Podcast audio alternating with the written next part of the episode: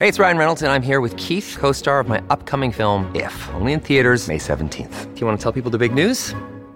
All right, I'll do it. Sign up now and you'll get unlimited for $15 a month and six months of Paramount Plus Essential Plan on us. Mintmobile.com slash switch. Upfront payment of $45 equivalent to $15 per month. Unlimited over 40 gigabytes per month. Face lower speeds. Videos at 480p. Active Mint customers by 531.24 get six months of Paramount Plus Essential Plan. Auto renews after six months. Offer ends May 31st, 2024. Separate Paramount Plus registration required. Terms and conditions apply if rated PG. It's August the 20th, 1882. We're in Moscow. By the banks of the Moskva River stands a huge pavilion. Inside, 500 guests, in their dinner suits and fine dresses, sit in eager anticipation.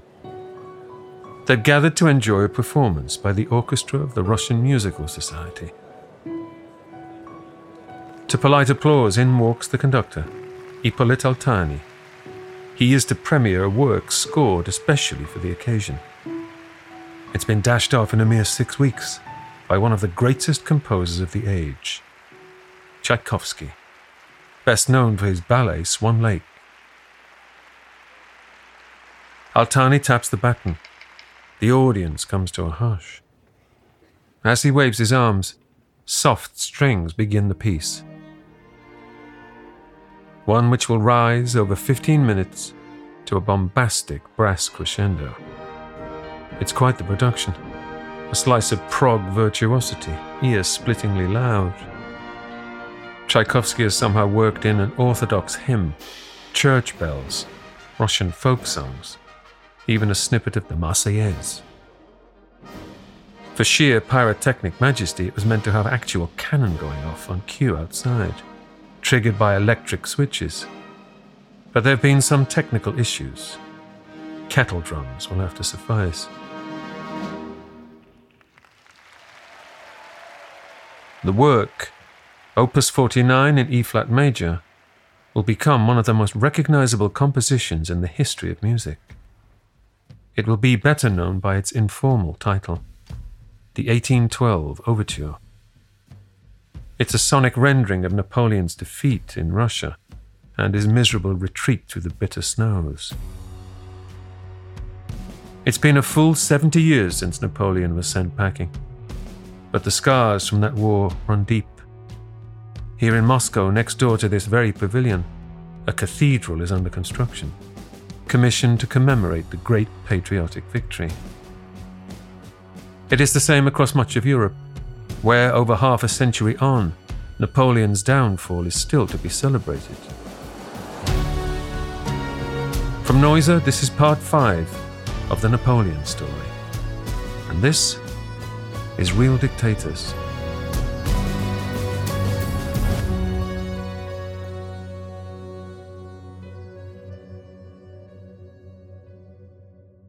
Back in 1804, Napoleon Bonaparte had crowned himself Emperor of France. He'd followed this with stunning victories over the revolving international coalitions ranged against him. By 1807, Italy is under French control, as are the Low Countries and German states. There are Bonapartes on thrones across Europe. Rivals Prussia and Austria have been smashed. At the height of his power, Napoleon has just entered into a truce with Russia, sealed with the Treaty of Tilsit. Professor Andrew Roberts. Tsar Alexander I decided that it was time to make a comprehensive European peace with this extraordinary military figure who always seemed to win battles. And that was Napoleon's opportunity finally to stop on a high, as essentially it was, his absolute high point of his career. But Napoleon, as we know, doesn't have an off switch. And there is still a foe yet to vanquish, the one that always gets away Great Britain. The temptation of victory is still too great. Unable to launch an invasion across the English Channel, Napoleon has devised a new means of defeating the old enemy economic warfare. Dr. Michael Rapport. He's determined to defeat Britain, which means committing himself to the continental system in Europe, which was an effort to exclude British commerce from the European continent, but also to ensure a closed market for French manufacturing. The result of that, though, is, you have to inflict it. You have to impose it on the rest of Europe. You have to impose it on European countries who actually quite like trading with Britain. It's a tall order, especially with Britannia still ruling the waves. For the blockade to work, Napoleon must control every port, every inlet, every cove along the entire shore of the European mainland. From the Baltic to the Atlantic and round back up through the Mediterranean, that's 120,000 miles all told. The difficulties with the continental system and enforcing it was the sheer length of the coastline. The other is that most European people needed British goods. I mean, British cloth, British fabrics, British global trade and frankly empire and slavery too, the, the fruits of all that, you know, were much in demand. Unfortunately for the Emperor of France, when it comes to Europe's coastal states, economic self-interest will always trump Napoleonic diktat. Pretty soon the blockade is leaking like a sieve. Islands like Heligoland in the North Sea and Malta in the Med become hubs of smuggling operations. Montenegro turns into a handy Balkan backdoor for British contraband, with mule trains trekking into the heart of Europe. In ports like Hamburg, illicit booty is stashed imaginatively. According to the harbour master, there seems an unusual amount of coffins going back and forth. Even the Bonaparte brothers, Louis and Jerome, are known to racketeer British luxury goods which is still much in demand in Paris. Not that Britain's economy doesn't take a hit, it does. Trade with Europe halves, but it adapts, making up for its continental shortfall with supplies from elsewhere. Canadian grain, for example, becomes a substitute for that formerly shipped from the Baltic. Meanwhile, for Napoleon, maintaining the continental system means he's caught in a giant game of whack a mole the little corporal grows frustrated. When Italy's papal states refuse to comply, he annexes them, even kidnapping the Pope. Professor David Bell. This is actually not a sign of French power. It's in a lot of ways a sign of French weakness. At this point, he can't even rely on satellite kingdoms to do his work for him. He feels the only way he can actually really enforce things is to annex all these areas to France itself. And he says, well, you know, I'm dreaming of a Europe without borders, a Europe with a single currency, a single language. I mean, this sounds a lot like the European Union in some ways, but it's really written from a position of surprising weakness. He feels that only by doing this can he defeat the British, and he can't actually do it. It's not, it's just not within his capacity to integrate all of Europe into a greater France. And the biggest culprit of all? It lies way out west Portugal. Because of the continental system, Napoleon had to ensure that the whole of Europe stuck to it, and the Portuguese refused to. They had a long alliance with Britain and they wanted to continue trading. And so Napoleon was forced in 1807, if he wanted to keep this protectionist system going, to invade Portugal. Sure enough, in October of that year, Napoleon does exactly that. With the help of the compliant Spanish state, he sends round the boys to occupy Lisbon and bring the Portuguese to heel. French troops are given free passage across Spanish territory. They are led by General Junot, dispatched there by Napoleon to get him as far away from Paris as possible. He's having an affair with the Emperor's own sister, Caroline Bonaparte, wife of General Murat. But Junot is not in the same league as his commander in chief. His 20,000 men a mismatched force of Swiss, Germans, and Italians, prove hard to wrangle, and Junot, a swashbuckler and notorious drinker, forgot to pack any maps. Defeated by disease, confusion, and each other, only 1,500 make it to Lisbon. When they get there, they find the Royal Navy has already evacuated the Portuguese royal family, packing them off to Brazil. But Portugal is only half the problem. Spain, it turns out, is not observing the letter of the law either. It too has ports openly doing business with the British. Plus, it's fast becoming a dysfunctional state. Spain is nominally ruled by the lightweight Bourbon king, Charles IV. In effect, it's governed by Charles's favourite, a man called Manuel Godoy, who also happens to be the Queen's lover. Crown Prince Ferdinand, meanwhile, detests his father, as do much of the Spanish population. In March 1808, the son's supporters storm the royal palace and proclaim the young pretender King Ferdinand VII. Spain implodes. For the sake of stability and to maintain the blockade, there is only one thing for it Napoleon must conduct a fully fledged conquest of the whole Iberian Peninsula. He sends 118,000 men along the coast into the Basque country under the cuckolded General Murat. As per the playbook, with a quick time march and a few easy victories, it'll be a stroll in the park. But Napoleon is too much of a believer in his own hype these days, much of which he's generated himself. Yes, Spain's army is third rate. Its illiterate peasant society is dominated by the Catholic Church, which still practices the Inquisition. Indeed, when Madrid is duly occupied by Napoleon's men, it all seems by the numbers. But this is not a war that's going to be fought by the usual rules. On May the 2nd, 1808, the capital rises up against the conquistadors. They shoot dead 150 French soldiers. Napoleon will find himself matched not against the standing army, but the whole of the Spanish population. Every man, woman, child, and priest will fight the French to the death. There will be a new name added to the military lexicon the Little War, guerrilla a war of terrorism and resistance. Dr. Michael Rowe. And the thing about guerrilla warfare is that, you know, you don't know where your enemy's going to pop up, and they sort of pop up everywhere. In essence, the French can only be sure of controlling that bit of Spain where you've actually got a soldier sort of physically standing. Everything beyond that is potentially hostile. Even fairly well disciplined armies under those circumstances, become very frustrated and they let out that frustration on the civilian population.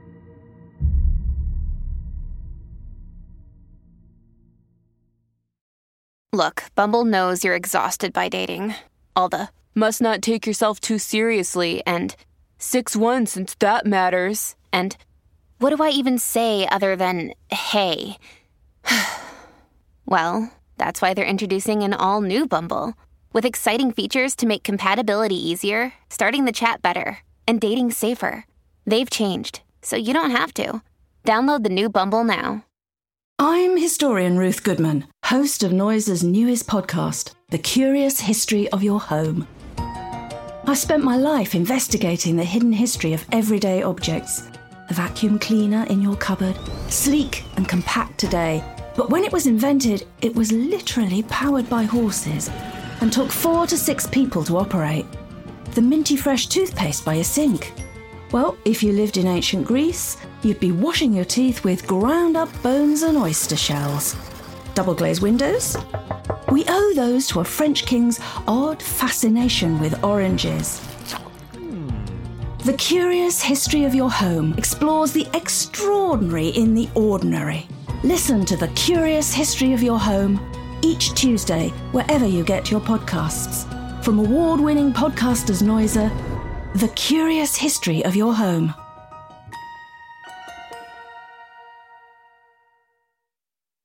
Napoleon looks for a solution. Recently, he appointed his brother, Joseph, King of Naples. This brought the south of the Italian peninsula under French control. But while Joseph may have subdued one undeveloped peasant kingdom, that does not necessarily make him qualified for running another. Amid the chaos in Madrid, Napoleon evacuates its Bourbon royals across the border to Bayonne. There he persuades Ferdinand to renounce his claim to the throne and give it back to his hated father. But Napoleon has already cut a side deal. King Charles has been bribed to then pass the crown straight on to Napoleon himself, who then proceeds to hand it to his own brother. On June the 7th, 1808, a reluctant Joseph is unveiled as Jose I, King of Spain, or as the Spanish will call him, El Rey Intruso, the intruder king. In the game of musical chairs, and to soften the blow of General Murat's marital woes, the throne of Naples will pass to him. France's misfortune is Austria's opportunity. Still smarting over defeats at the battles of Ulm and Austerlitz, it has its forces massing. In April 1809, the Austrians move into Bavaria. Fortunately for Napoleon, the Austrians, unlike the Spanish, wage war by the rules. In July, he'll beat them at the Battle of Wagram, northeast of Vienna, putting paid to a short lived Fifth Coalition. But it's not quite the formality of yore.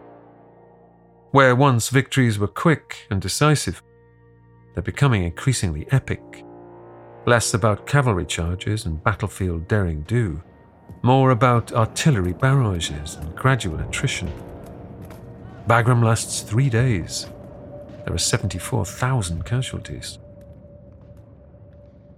The diplomatic punishment meted out to Austria is harsh this time.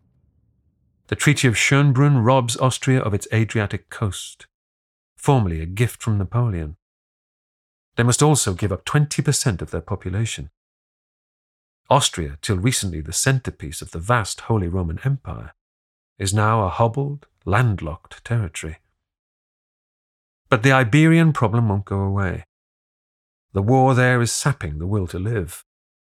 Napoleon will coin a name for this conflict one which will rumble on for five painful years his Spanish ulcer. A critical aspect of the campaign in Spain is that Napoleon doesn't take charge of the troops personally, not in the first phase. He does step in late in 1808, and with great success, recapturing Madrid and rolling back the enemy in Galicia. But the threat of Austria draws him away. Plus, he has personal issues. After 12 years with Josephine, things are coming to a head. For some time, they've lived separate lives. Napoleon used to be the wronged party, but these days, it is he who is playing the field, entertaining a string of mistresses, siring a number of illegitimate kids, including one with his Polish flame, Countess Walewska, the Fontainebleau Palace had been redesigned for Napoleon and Josephine to have individual apartments with an adjoining doorway. But Napoleon has it bricked up, and then as a fling with the chambermaid. At age 46, it's unlikely that Josephine will bear him the child he so craves, the legitimate male heir to the empire. Napoleon deliberates, but ultimately demands the annulment he's long been threatening. His mother and sisters are overjoyed. The move is in violation of his own Napoleonic code. Marital separation cannot be imposed upon a woman over the age of 40, though an emperor can rewrite his own rules. Josephine begs Napoleon to stay, pleading her acceptance of an open arrangement. But it's all over. The divorce, like the wedding, is a quickie. The marriage is annulled in just two weeks.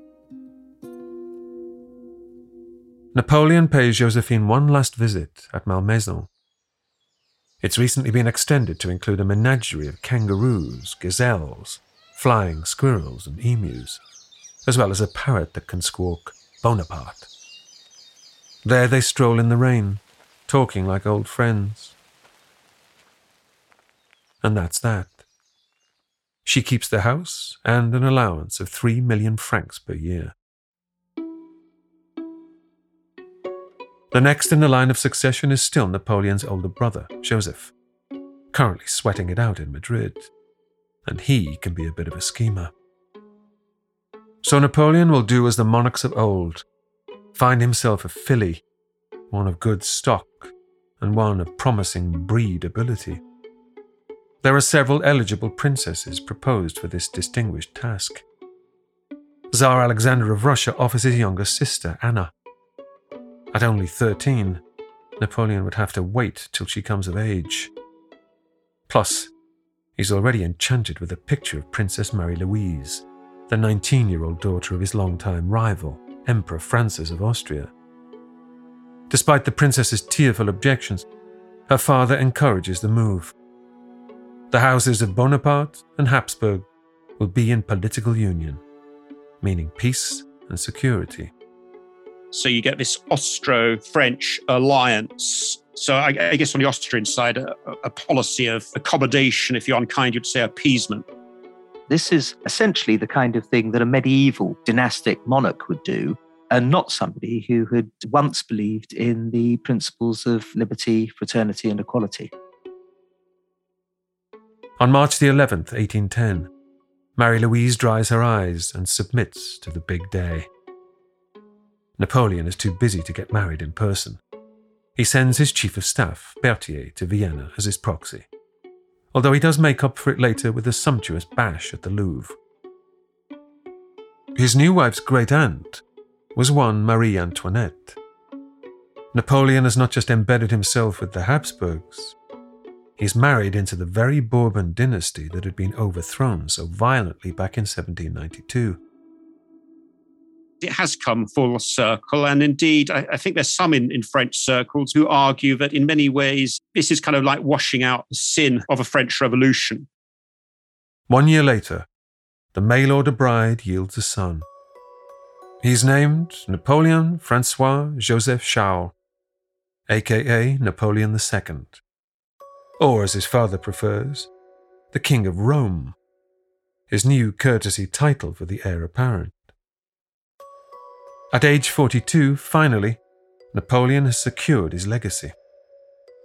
He remained very much affectionate towards Josephine until the end of their lives. With Marie Louise, it was very different. He treated her as a kind of girl in a sense and never took her quite as seriously as he took Josephine. Good news is in short supply. That Spanish ulcer is flaring up. In the summer of 1810, French troops sack Cordoba in July, laden with stolen goods, they suffer a humiliating defeat to the Spanish army of Andalusia. In the face of a Spanish advance, Joseph, who never wanted the job anyway, abdicates and comes scurrying back to France. The truth is, the war is turning into a phantasmagorical nightmare.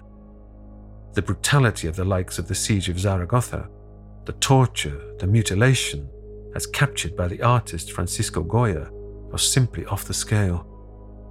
And there is something else. In August 1808, a British expeditionary force landed in Portugal and retook Lisbon. They now have a toehold on the continent. It turns out that the British army aren't quite the soft touch that the French had believed them to be. Britain harnesses the pent up rage of the Portuguese peasants it's all hands to the pump fighting the Corsican ogre. The Spanish court in exile declares that murdering a Frenchman is no more a sin than killing a wild animal. The godless Napoleon, who had the temerity to kidnap the Pope, is the very Antichrist. By May 1811, at the Battle of Fuentes de Oñoro, the British break out of Portugal. A combined Anglo Spanish Portuguese force begins rolling back the French all the way to the Pyrenees. The Peninsular War, as it is known, is the campaign that introduces a new actor upon this stage a British Lieutenant General, a man with as much daring and battlefield nous as Napoleon. He too will become the political leader of his country. At present, he is plain old Sir Arthur Wellesley he will soon become the Duke of Wellington. Bernard Cornwell. And Wellington is himself a genius at war. Did Napoleon recognize that? I don't know. We know that Wellington held Napoleon in great respect, The only few remarks we have from Napoleon about Wellington tend to be disparaging, but they're disparaging for a purpose so as his generals aren't frightened of Wellington. In the end, Wellington proves to be the better soldier. Napoleon initially, of course, is very dismissive of Wellington. Somebody had fought in the Indian subcontinent. And I suppose the assumption is that the opponents you fight in India aren't really up to kind of European standards. But Wellington is a brilliant general, not only on a battlefield, but also when it comes to the politics of war. If we want 20th century, compare somebody like Eisenhower, who is good at the military side of war, is good at the logistics, but also realizes that there's a kind of political hinterland to war which you need to get right. And that's something which I think Napoleon isn't so good at. You know, Napoleon never really has allies, certainly not trustworthy allies, not people he treats as sort of equal partners.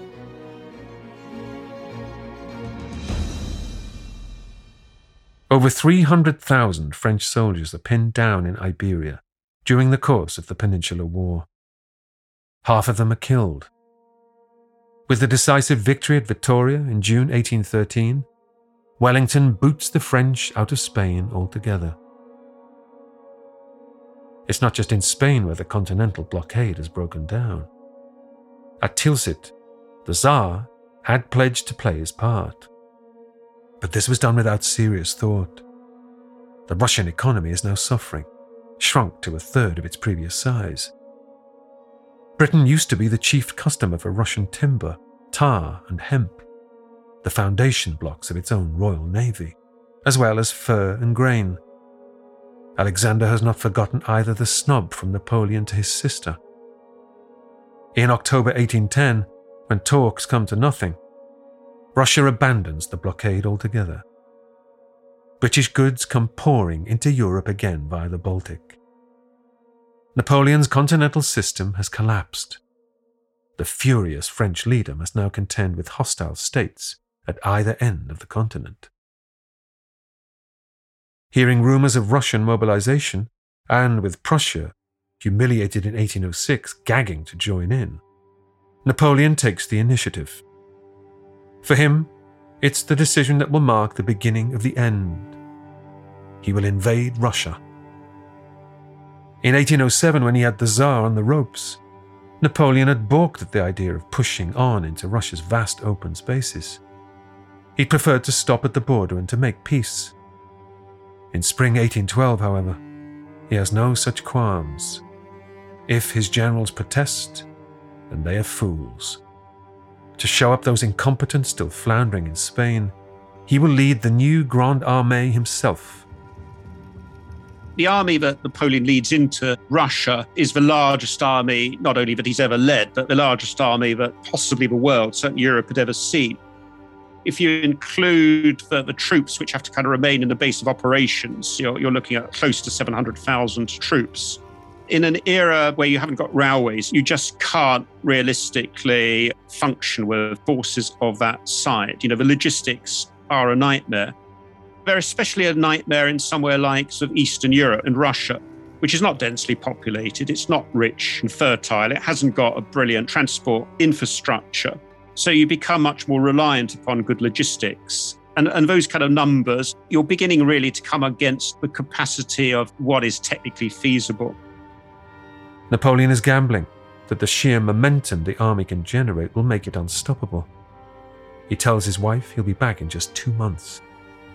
Napoleon was only going to go about 50 to 100 miles inside Russia. It was all going to be over in a couple of months as a way of forcing Russia to return to the continental system and carry on putting this pressure on Britain.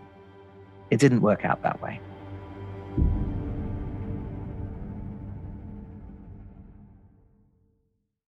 At first, he seems to be disproving his naysayers.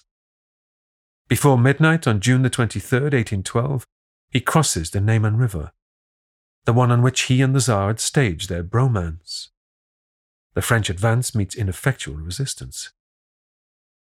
Soon Napoleon is back exactly where he was in 1807, Tilsit, where the treaty had been signed. The Russians are paranoid about the evolution of an independent Polish state. This is a cause that Napoleon champions. To stick it to the Tsar, He even takes to wearing a Polish uniform. Soon, he's in Vilnius, in Russian Lithuania, being greeted as a liberator. But Napoleon's men have been provisioned for no more than a 12 day foray into Russian territory.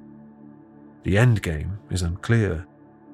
Hubris is about to take hold.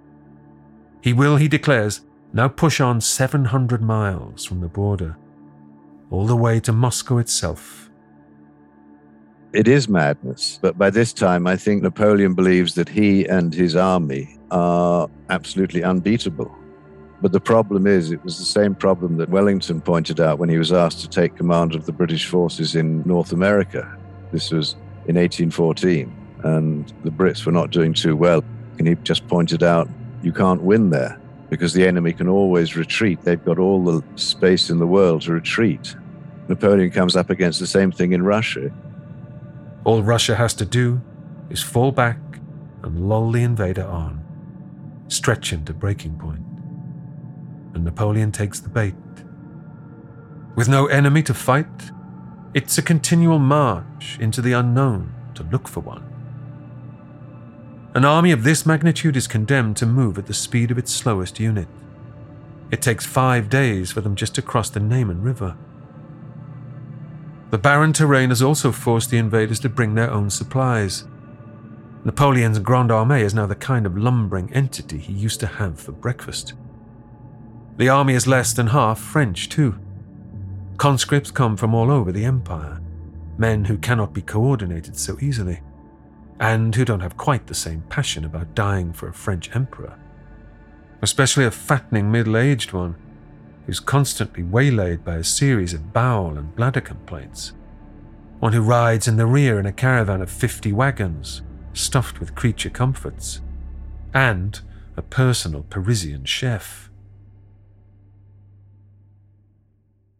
The received narrative is that it's the Russian winter that will eventually do for Napoleon just as it will a century later for Hitler. But the Russian summers are brutal too. As it advances across the mosquito infested swamps and forests, the rookie patchwork army is reduced to drinking from puddles. Dysentery is rife. The road to Moscow becomes an open latrine. And then there is typhus. As summer turns to autumn, a quarter of all Napoleon's troops have perished. There are always flashes of the Russian army in the distance, enough to give the promise of a fight. But it's just like those desert mirages of old. On September the 7th, the Grande Armée reaches Borodino to the southwest of Moscow. Here, finally, there is an enemy to square up to. But the Russian army has got the weakened French force right where it wants it. Their general, Mikhail Kutuzov, may be 66. He may be half blind from having been shot in the head. But he fought Napoleon at Austerlitz, and he knows his moves. In any case, Napoleon, physically ill now, is beyond the point of tactical innovation. The Grande Armée, with its sheer weight of numbers, is simply deployed in a full on frontal assault. The Battle of Borodino is a slaughterhouse. 100,000 men are killed, wounded, or captured. The bloodiest land battle in Europe until 1914. Napoleon employs his usual spin to claim a victory. But it's a Pyrrhic one. The Russians have simply made a strategic withdrawal, a genuine tactical ploy. It's easy to say with hindsight that he was doomed. First rule of international warfare never invade Russia, right? But, you know, he didn't want to conquer it. He wasn't Hitler. He didn't want to turn it into living space for the French. He wanted to defeat the Russian army in a pitched battle. He did come pretty close, actually, to doing that at Borodino. His great quality as a field commander is really as a tactician on the battlefield, being able to keep all these units in his mind at the same time to really figure out better than anybody how to bring them together at the crucial moment to break through the enemy lines. But the, the forces are simply too big and too spread out. He's also getting older. At the Battle of Borodino, he has these various urinary problems. He's in pain all day long. He's distracted. So all of these things come together. I think it, it was, in some ways, it was a closer run thing than people often give him credit for. Had he been able to destroy the Russian army really convincingly, then he might have actually been able to impose his will on, on the Tsar and to have retreated in good order, but he didn't. On September the 14th, from the hills of Salvation, Napoleon can see the sun glinting on the onion domes of St. Basil's Cathedral. The next day, he enters Moscow. Arriving in the Russian capital should be the pinnacle for Napoleon as a warrior, extending his dominion beyond anything Alexander the Great, Julius Caesar, or Charlemagne could ever have comprehended. But it rings hollow.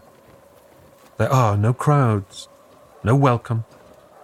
All he gets is empty streets. The city's quarter of a million population has vanished.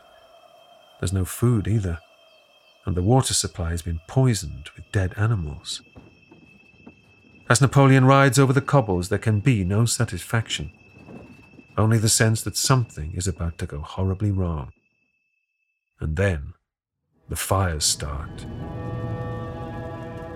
Muscovites would rather burn their city to the ground than have Napoleon take it.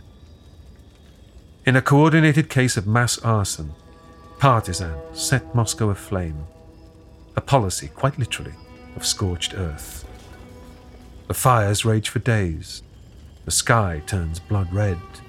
The heat is overpowering.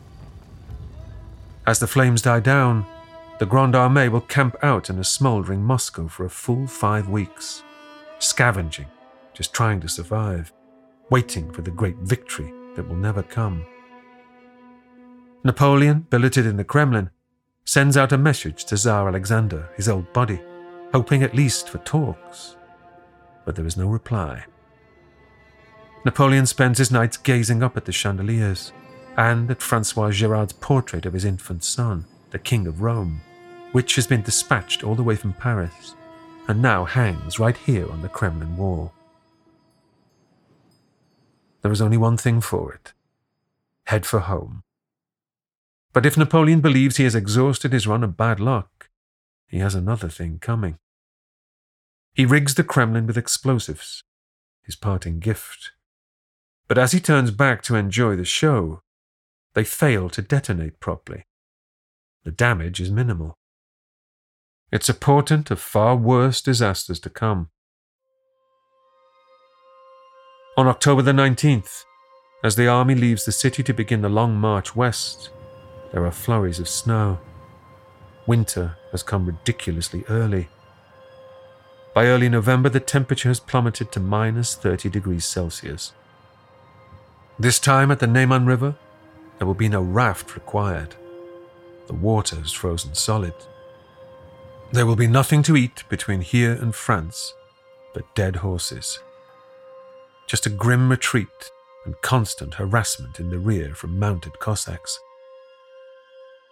The Russian resistance blocks roads with felled trees and causes diversions. Bridges are destroyed. Meanwhile, Napoleon and his generals argue over the best route back. It's a sorry picture. Sentries freeze to death where they stand. Bugles are frozen to lips. Appendages turn black with frostbite. Men huddle inside the carcasses of dead horses for warmth. Each morning, the men who don't wake up, and there are thousands of them, are left where they lay stripped of every piece of clothing. Napoleon considers suicide. He has always carried a vial of poison with him, a mix of opiates kept in a silk pouch. But then he hears rumors. In his absence, there's been a coup in France. So, just as he did in Egypt, he abandons his army. In December, Disguised as a member of a diplomatic team, he heads back to Paris. With a callous disregard for his troops, he stops in Verdun to buy sugared almonds for his wife. Of the 600,000 men he took over the River Niemen that June, he was only able to bring 90,000 back over that same river in December. So he, in those six months, lost over half a million men in Russia and after that, of course, French power was never the same again. Dr. Patrice Gueniffey. D'abord, c'est la destruction de, la, de la Grande Armée. First of all, this is the collapse, the destruction of the Grand Army, which means that he will no longer have the military tool to reverse the situation. Then it is the collapse of the Napoleonic system in Europe, because he will not be able to defend his conquests, which will now fall like dominoes one after the other. This is truly the moment when all the Napoleonic elites start to withdraw their support. In short, it is the end. Bref, c'est la fin. Once Napoleon's empire started getting rolled back, as it did slowly but surely over the course of 1813 to 1814, there are various little uprisings. Italian patriots, Italian liberals try to seize power. There are lots of uprisings around Europe. Countries which had been exploited began to break away, often with very good timing. Napoleon is no longer a god, not even to his own people. That coup attempt had been ill thought out. The perpetrator, General Claude Francois Malet, will soon be executed. He had spread a rumor that Napoleon had died, but his response on the stand speaks volumes. When asked to identify his accomplices, he simply declares, the whole of France. Napoleon's judgment is now being questioned, and questioned openly. Royalists are not afraid to show themselves. In a major blow, one of Napoleon's star generals is compelled to switch sides. Jean Bernadotte, at Napoleon's behest, had been seconded to Scandinavia.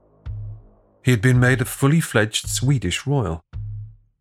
Now the system of international alliances demands that Bernadotte, as Crown Prince of Sweden, take up arms against his old boss. He will not be the last general to do so. This time there will be a new coalition a sixth one, with all the usual suspects Britain, Russia, Prussia, and Sweden now, and, pointedly, Austria, hoping to finish off a France in its death throes. Although the marriage to Marie Louise finally gave him an heir in the King of Rome, it didn't work as a military alliance because in 1813 the Austrians declared war against France and, and continued fighting until Napoleon was defeated. Unlike before, there is a coherent plan on the part of the Allies. Defeat of Napoleon will be followed by an occupation of France and the restoration of a constitutional Bourbon monarchy. It's only taken them 22 years to get their act together, but this coalition will be the decisive one. The reason there were so many was because there was nothing stopping the different partners within the coalitions from making separate peace. And often, when it was in their interest to do so, they would do so. Napoleon could pick them off one by one. It's only right at the end, the Sixth Coalition, that the Allies actually agree not to make a separate peace. That the ultimate goal is the defeat of Napoleon. No matter what our different interests may be along the way, we defeat Napoleon, then we can squabble about the spoils.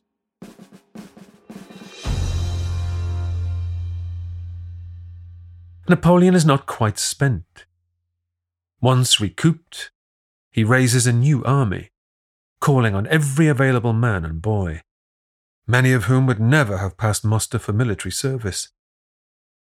There was a French victory at Dresden in August 1813, but at Leipzig in October, Napoleon must take on all comers. It's the culmination of what is known locally as the German War of Liberation. Fought over three days, the showdown is dubbed the Battle of the Nations with half a million men pitched against each other. It will be another battle whose scale won't be replicated until the First World War. There are estimates of up to 150,000 casualties, and the French will be defeated. Over the next two months, Napoleon will lose a further 400,000 men. Such numbers can only be sustained for so long. And it's not just men. Much of his weaponry was lost on the long road back from Moscow. And that which France uses has been superseded technologically by the coalition, who can now deploy howitzers and rockets. The Russians have fast loading muskets. The British have started using rifles. Their special ops forces, clad in camouflage green, can shoot a Frenchman dead at 400 yards. Even the Prussians, till now a bit of a soft touch, have modernized radically. The students have become the masters.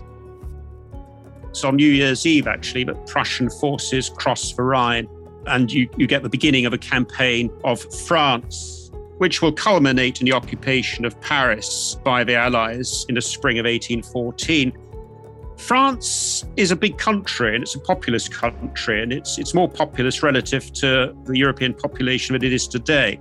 And France hadn't been successfully invaded for centuries before then. So it's a big military feat. But the kind of you know war plan which is being followed is to use your kind of manpower advantage in order to edge your way forward and advance against forces which aren't commanded by Napoleon in person. So if you're confronting Napoleon, you try and hold a kind of position or even possibly fall back and then advance in other areas. I think something else you need to factor in is actually the war weariness of France at this stage. The French have been bled white by Napoleon. Even as he's being rolled back across Europe from 1812 onwards, he has opportunities to make peace with, with the Allies, with the coalition, but he doesn't. And he and he claims I need a decisive victory in order to do this. And in fact, the longer it went on, the more the burden of the war fell on the French people. And that's when opposition stirred.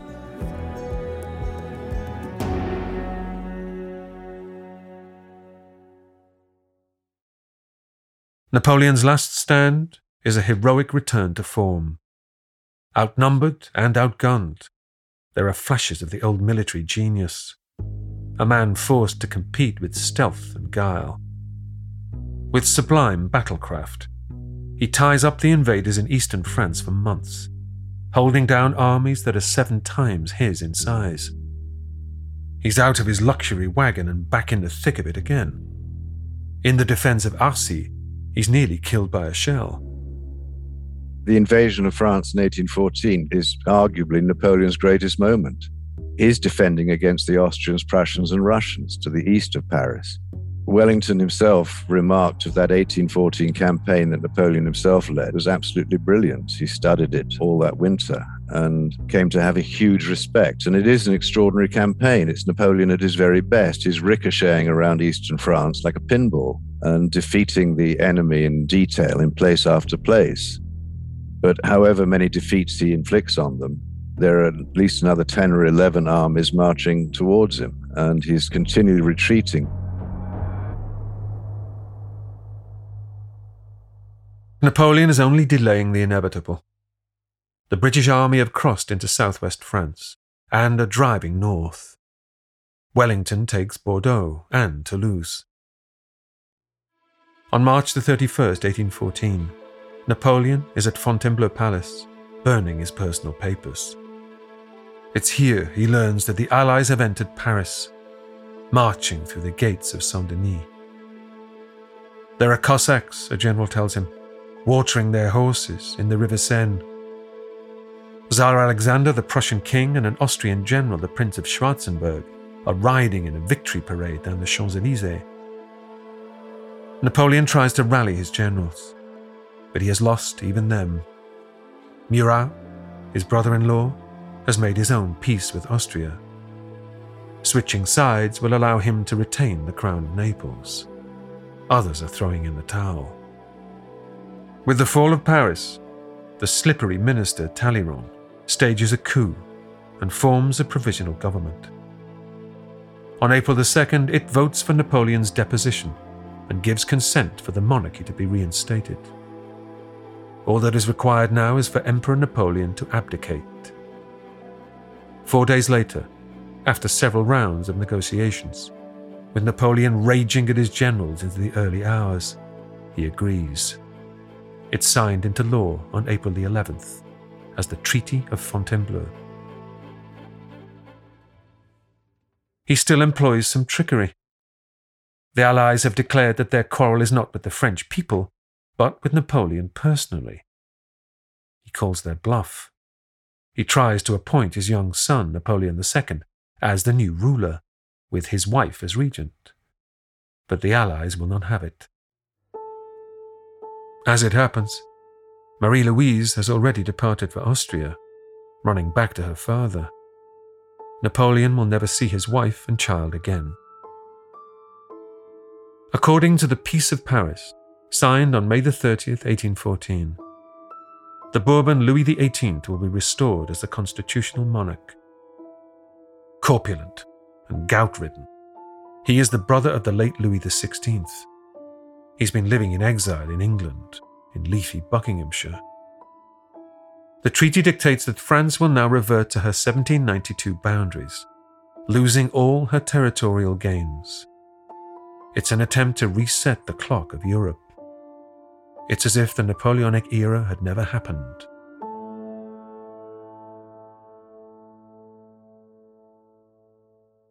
In a unique development in international politics, a body will be set up to keep the peace. The Congress of Vienna will convene in regular session from September. It will take another week for Napoleon's own fate to be mapped out. The old Prussian warhorse, General Blücher, is more than happy to have the upstart Corsicans strung up. But Napoleon has taken out an insurance policy. It was very useful for him, of course, that he had made himself into an emperor because there was a form of trade unionism of monarchs at that time. Nobody wanted to set the precedent of killing a royal. And so he was in a position where, as emperor, he was going to get treated much better than if he'd just been first consul of France. There is a standard process in such cases exile. Napoleon will be dispatched somewhere he can cause no further mischief. An honourable exit. He will become the ruler of an island of the victor's choosing. Several locations are suggested Corfu, Sardinia, even Corsica. They settle on Elba, off the west coast of Italy, just across the water from his birthplace. There he can live out a comfortable retirement with a small personal guard. He will be, nominally, the island's emperor.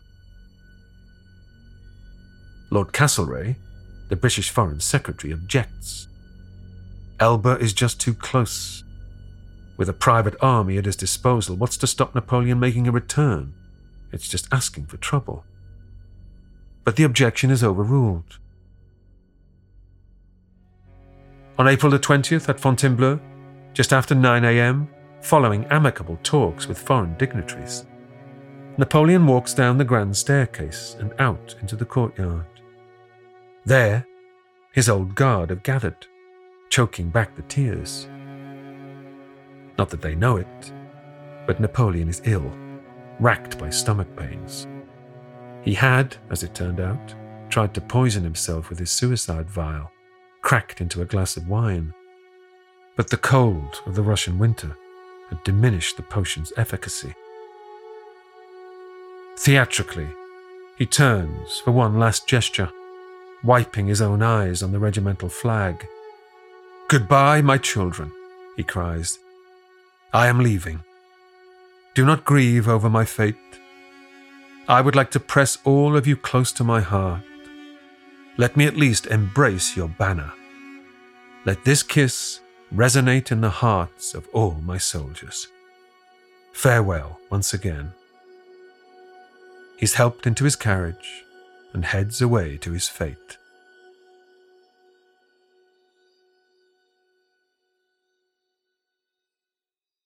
Though officially it's game over, Napoleon, even now, is planning a comeback. In under a year, he will escape from Elba and march back up through France, gathering support as he goes. Reinstating himself as emperor, he will rally his troops for one last battle Waterloo. That's next time in the final part of the Napoleon story.